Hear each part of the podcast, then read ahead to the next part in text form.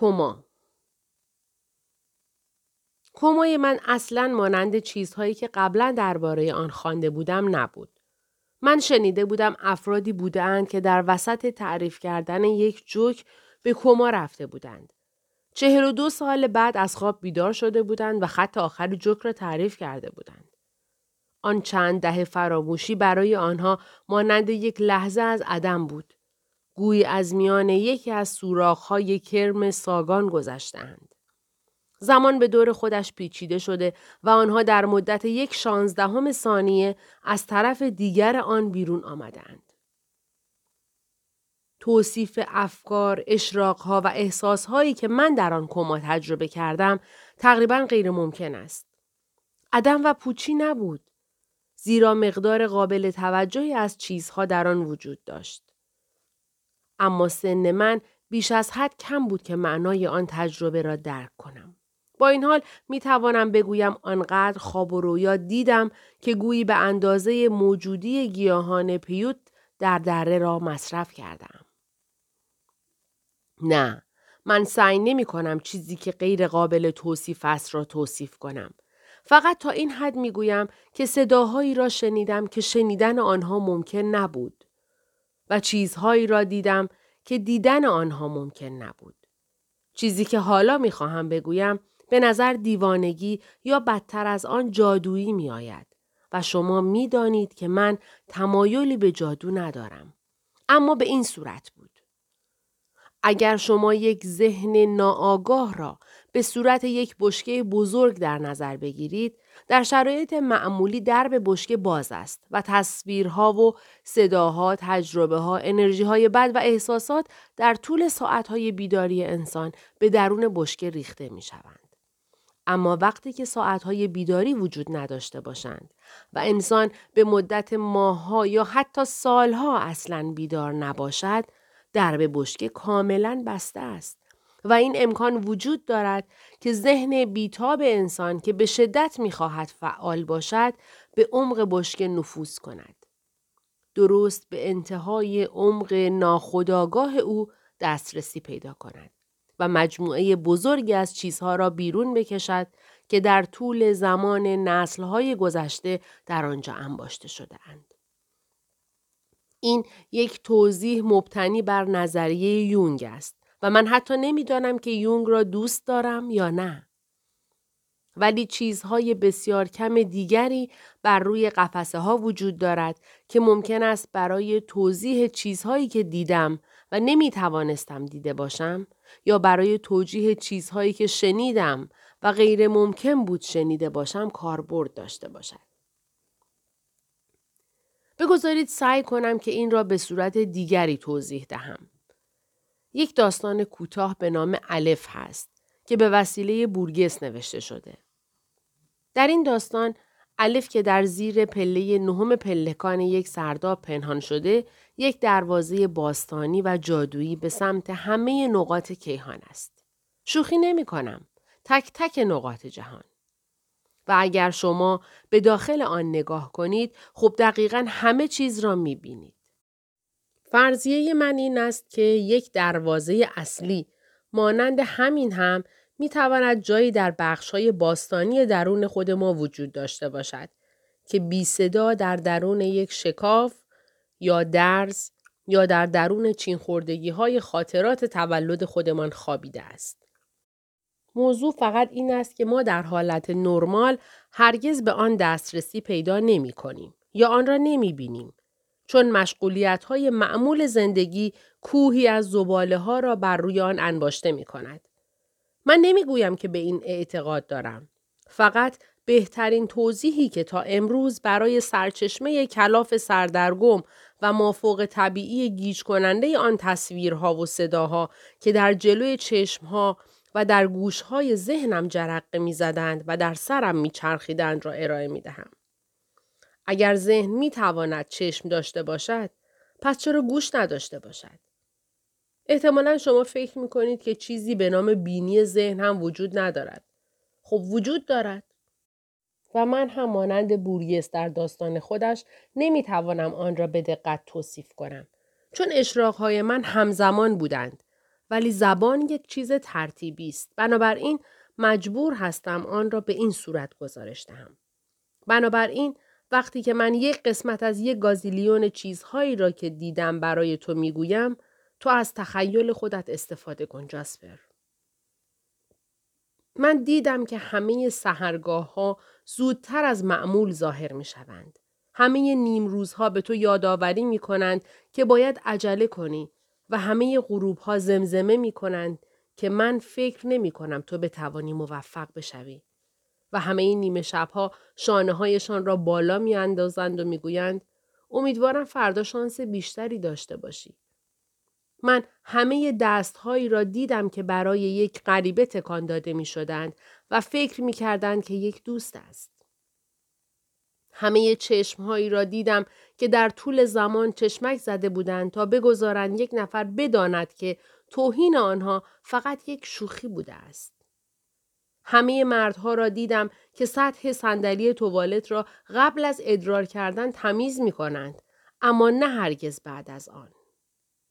همه مردهای تنها را دیدم که به مانکنها در فروشگاه های بزرگ خیره می شوند و با خودشان فکر می کنند توجه من به یک عروسک جلب شده است. این داستان به جاهای غمانگیزی کشیده شده. من همه مسلس های عشقی و چند مورد مربع های عشقی و یک شش زلی دیوانوار عشقی را در یکی از اتاقهای پشت یک کافه عرق کرده در پاریس دیدم. همه وسایل پیشگیری از بارداری را دیدم که با روش اشتباه به کار برده شده اند. همه راننده های آمبولانس را دیدم که در ساعتهای غیرکاری در ترافیک به دام افتادهاند و آرزو کردهاند که یک مرد در حال مرگ در عقب ماشین بود. همه افراد خیرخواه را دیدم که به بهشت چشمک می‌زنند. همه بودایی ها را دیدم که نیش انکبوت را تحمل می کنند اما آنها را نمی کشند. همه مگس ها را دیدم که خودشان را بیهوده به درهای توری می کوبند. و همه کک ها که وقتی از حیوانات خانگی سواری می گیرند به آنها می خندند. همه ظروف شکسته در همه رستوران های یونانی و همه یونانی ها را دیدم که فکر می کردند فرهنگ یک چیز است اما هزینه این کار دارد بالا می رود. همه افراد تنها را دیدم که گاهی از گربه های خودشان می ترسند. من همه گهواره ها را دیدم و هر کسی که می‌گوید همه بچه ها شیرین هستند بچه هایی که من دیدم را ندیده است. من همه مراسم تدفین ها و همه آشنایان فرد متوفا که از تعطیلی بعد از ظهر لذت می‌برند را دیدم.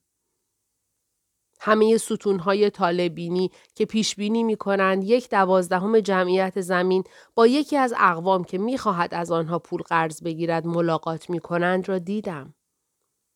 من همه کارگاه های کپی نقاشی های فوقلاده را دیدم.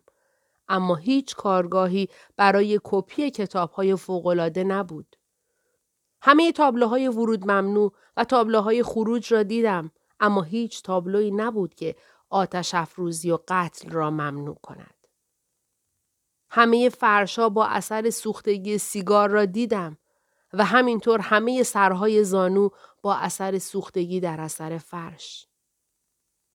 همه کرم هایی که بدنشان به وسیله بچه های کنجکاو و دانشمندان آینده از هم شکافته شده بود را دیدم. همه خرس های قطبی و خرس های گریزلی و خرس های کوالا که برای توصیف افراد چاق که می خواهید آنها را نوازش کنید به کار می روند را دیدم. همه مردهای زشت را دیدم که به زنهای خوشحال آسیب می رسانند فقط برای اینکه اشتباه کرده اند و به آنها لبخند زده اند. من درون همه دهانها را دیدم و واقعا تهوع آور است. همه نماها را از دید پرنده ها دیدم که با خودشان فکر می کنند انسانها کاملا در فعالیت هستند تا یک مشت درب برای توالت های خودشان بسازند. من قرار بود چه چیزی از همه اینها بفهمم. می‌دانم که بیشتر مردم ممکن است این را به عنوان یک اشراق روحانی در نظر بگیرند. حتی ممکن است خدا را در میان اینها یافته باشند که مانند یک عروسک مقدس فنری درون جعبه ناگهان به سمت آنها می پرد. ولی من نه. همه چیزی که من دیدم بشر بود و همه صداها و خشمهای ناچیز او. قطعا چیزی که من دیدم دیدگاه من نسبت به جهان را شکل داد اما فکر نمی کنم که یک استعداد موافق طبیعی بود. روزی یک دختر به من گفت که با چنین فکری چشمهایم را به روی پیام از طرف خداوند می بندم و باید در حالی در اطراف راه بروم که انرژی روحانی در وجودم می جوشد و مرا پر می کند. این به نظر زیبا می رسد. اما چه کاری برای آن می توانم انجام بدهم؟ من آن جوشش روحانی را در وجودم ندارم. اگر این خواست خدا بود که چیزی را در میان همه آن آشفتگی های بسری به من بگوید پس فرد اشتباهی را انتخاب کرده است. عدم توانایی من برای انجام یک جهش ایمانی در دی ای من حک شده است. ببخشید خدا. حدس می‌زنم که بوته سوزان الهام یک نفر برای نفر بعدی فقط یک آتش برای گرم شدن است. احتمالا شش ماه در آن حالت گذشته بود. مرا در جهان بیرون حمام می‌دادند و با لوله به درون شکمم خوراکی تزریق می کردند. روده ها و مسانم را خالی می کردند. دست و پاهایم را ماساژ می دادند و بدنم به هر شکلی که موجب رضایت پرستارها بود در می آمد. بعد یک تغییر رخ داد. الف البته اگر بتوان اسم آن را گذاشت به طور غیر منتظره و بدون هیچ مراسم خاصی دوباره به درون مکان اختفای خودش کشیده شد و همه اشراقها در یک لحظه از من جدا شدند. چه کسی می داند که کدام سازوکار مسئول برداشتن درب از روی بشکه بود؟ اما شکافی در آن باز شد که به اندازه کافی بزرگ بود تا اجازه دهد جویباری از صداها به داخل سرازیر شود. شنوای من برگشت و کاملا بیدار بودم. اما هنوز نابینا و لال و فلج مانده بودم. ولی می توانستم بشنوم. چیزی هم که شنیدم صدای یک مرد ناشناس بود که بلند و واضح به من می رسید. کلماتش قدرتمند و قدیمی و حراسنگیز بود. بنابراین بگذار تا ستاره های گرگومیش تاریک باشند. بگذار به دنبال روشنایی بگردد. اما نیابد و نگذار سهرگاه روز را نیز ببیند. چون درهای رحم مادرم را نبست و نیز اندوه را از چشمهای من پنهان نساخت. چرا من در رحم مادرم نمردم؟ ممکن بود من فلج باشم. اما می توانستم حس کنم که اندامهای درونی بدنم به لرزه افتادند. آن صدا ادامه داد. چرا روشنایی به او داده شود که در فلاکت است و زندگی به کسی که روحش در کامی است که در آرزوی مرگ است اما آن را نمی آید و آن را از هر گنجی شدیدتر جستجو می کند. چه کسانی وقتی بتوانند یک گور پیدا کنند به قایت لذت می‌برند و خوشحال می‌شوند؟ پس چرا نور به مردی داده شود که راهش نهان است و خدا در پشت حسارش پنهان شده؟ من بعدها دانستم که آن صدای پاتریک اکرمن یکی از اعضای شورای شهر ما بود و کتاب مقدس را از ابتدا تا انتها برای من می‌خواند. همانطور که به خوبی میدانی جاسپر من به ایمان یا سرنوشت اعتقاد ندارم. اما برایم جالب است که در همان لحظه باز شدن گوشهایم که کاملا برای شنیدن آماده بودم این کلمات پیش از همه چیز به استقبالم آمدند. من با بازگشت آگاهی و شنواییم به طور غریزی دانستم که بینایی هم به زودی خواهد آمد و بعد هم توانایی. توانایی لمس خودم را به دست می آورم و خلاصه زندگی به من برمیگردد. من در راه بازگشت بودم. اما قبل از برگشتن هنوز راه زیادی در پیش بود و صداها آن راه را هموار می کردند. یک دست سوارکار واقعی، صداهای قدیمی و اقوا کننده، صداهای جوان و پر احساس. صداهای خشدار که از گلوهای بغزالود می آمدند و این صداها پر از کلمات بودند و کلمات هم داستانهایی را می گفتند. من فقط مدتها بعد فهمیدم که برای شهرمان به صورت نوعی پروژه اجتماعی مطرح شده بودم. یکی از پزشکها توصیه کرده بود که لازم است افراد با من صحبت کنند. و از آنجا که شهر کوچک و جدید ما همه از بیکاری در حال مرگ بودند، همه آن ارواح نیمه خیرخواه که نمی‌دانستند با روزهای خودشان چه کار کنند، دست دسته به خانه ما می آمدند. نکته خندهدار این بود که من بعدها از بعضی از آنها پرسیدم و هیچ یک از آنها در آن زمان فکر نمی کرد که من به صحبتهایش گوش می دهم. ولی واقعا گوش می دادم. بیشتر از شنیدن کاملا به آنها جذب می شدم. به یاد می آورم. به خاطر جزئیات ویژه‌ای که در آنها بود و شاید به خاطر وضعیت نابینا و فلجی که در آن زندانی بودم کتابهایی که در آن حالت کما برای من خوانده شدند تا ابد در ذهنم حک شدند. این آموزش فوق طبیعی من بود. کتابهایی که در آن حالت کما برای من خوانده می شدند را می توانم کلمه به کلمه برای تو نقل قول کنم. همانطور که روشن می شد من به زودی نمی میرم و ممکن است تا ابد در آن حالت بی مصرف بمانم صداها هم کمتر و کمتر می شدند تا اینکه تنها یک صدا ماند. صدای مادرم. بقیه شهر مرا به یک تکه هیزم می فروختند ولی مادرم همچنان به خواندن ادامه می‌داد. مادر من زنی که همان چند سال پیش کشور زادگاهش را ترک کرده بود و قبل از آن هرگز یک کتاب انگلیسی هم در زندگیش نخوانده بود حالا با زحمت از میان صدها کتاب به پیش می رفت. و نتیجه غیرمنتظره این بود که در حال پر کردن ذهن من از کلمات، افکار، ایده ها و احساسات به همان اندازه هم این کار را برای خودش انجام می‌داد. مانند آن بود که کامیون های بزرگ پر از کلمات به سرهای ما وارد می شدند و بار خود را مستقیما در درون مغزمان خالی می کردند.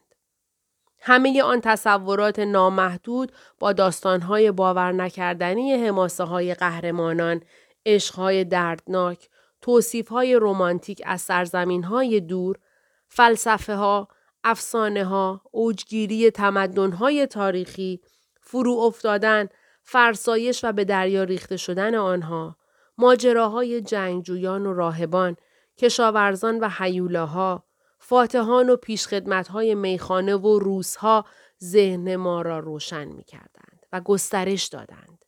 و چنان ما را عصبی کردند که می‌خواستیم دندانهای خودمان را از دهان بیرون بکشیم.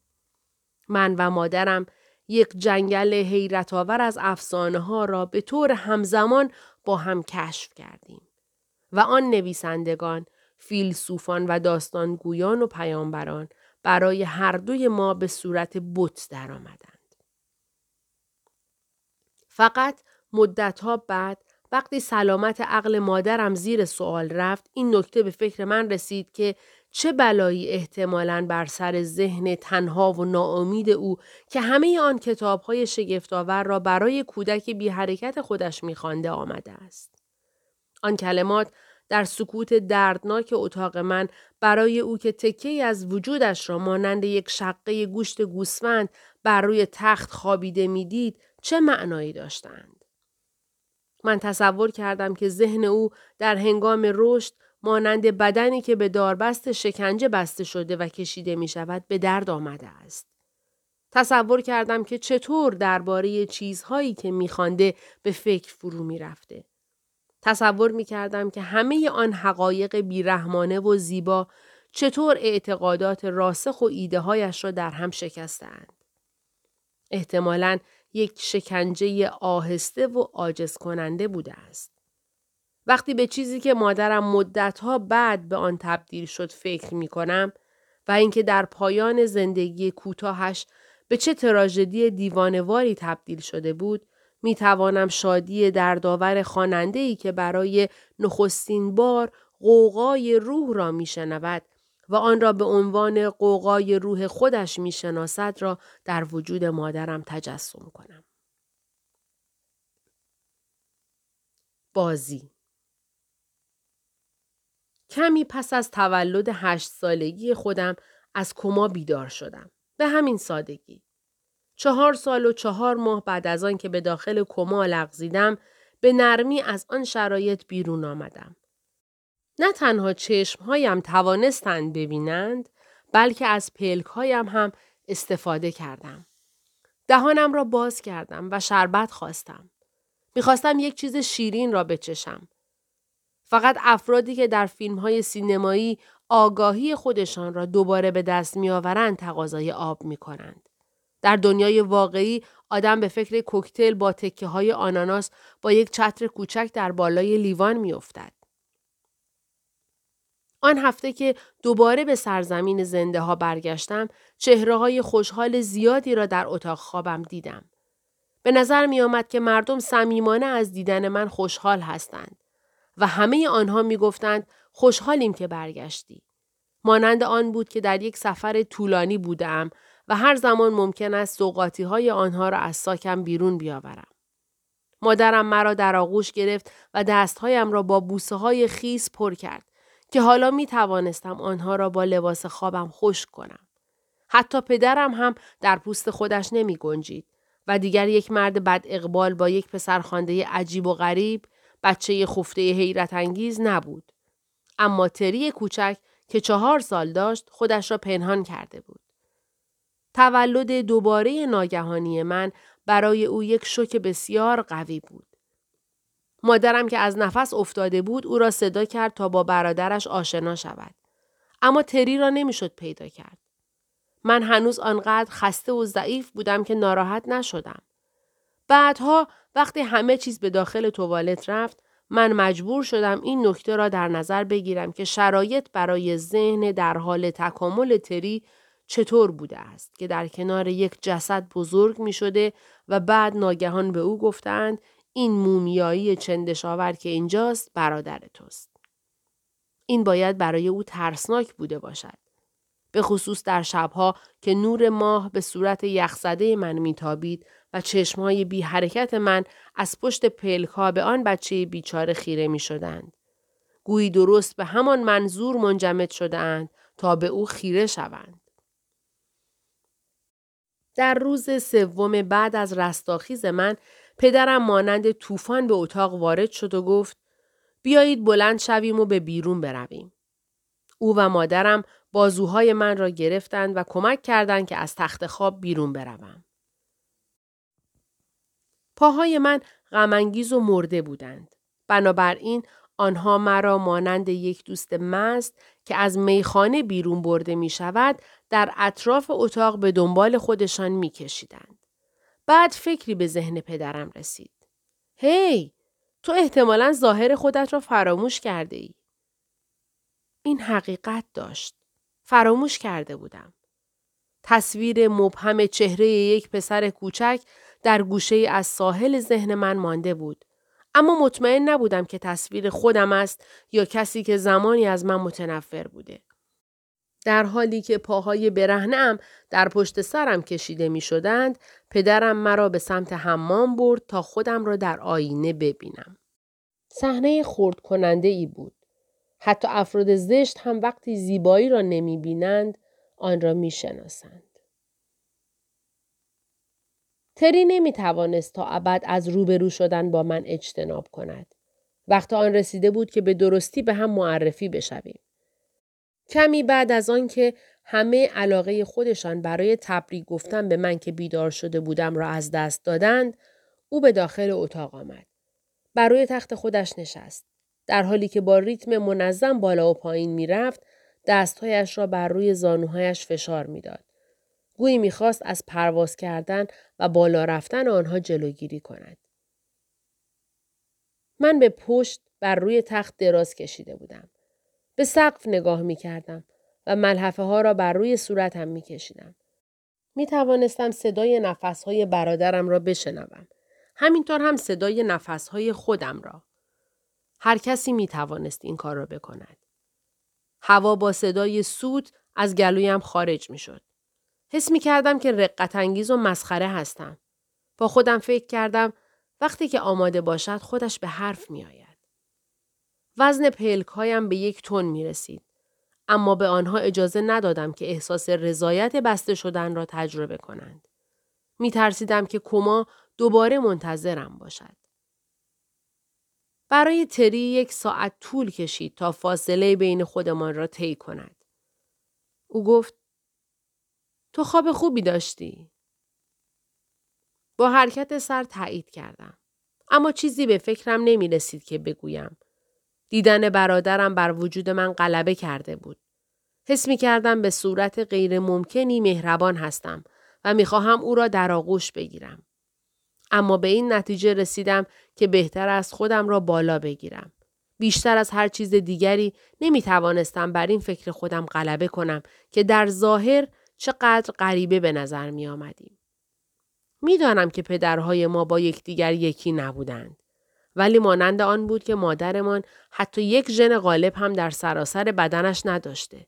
در حالی که من پوست چرب و زرد رنگ چانه تیز، موهای قهوه‌ای و دندانهای کمی جلو آمده داشتم و گوشهایم چنان به دو طرف سرم فشرده شده بود که گویی منتظر هستند تا کسی از کنارشان رد شود، تری موهای پرپشت و طلایی و چشمهای آبی، لبخندی مانند کارتهای تبلیغات دندان پزشکی و پوست روشن با خالخالهای فوقالعاده دوست داشتنی نارنجی داشت.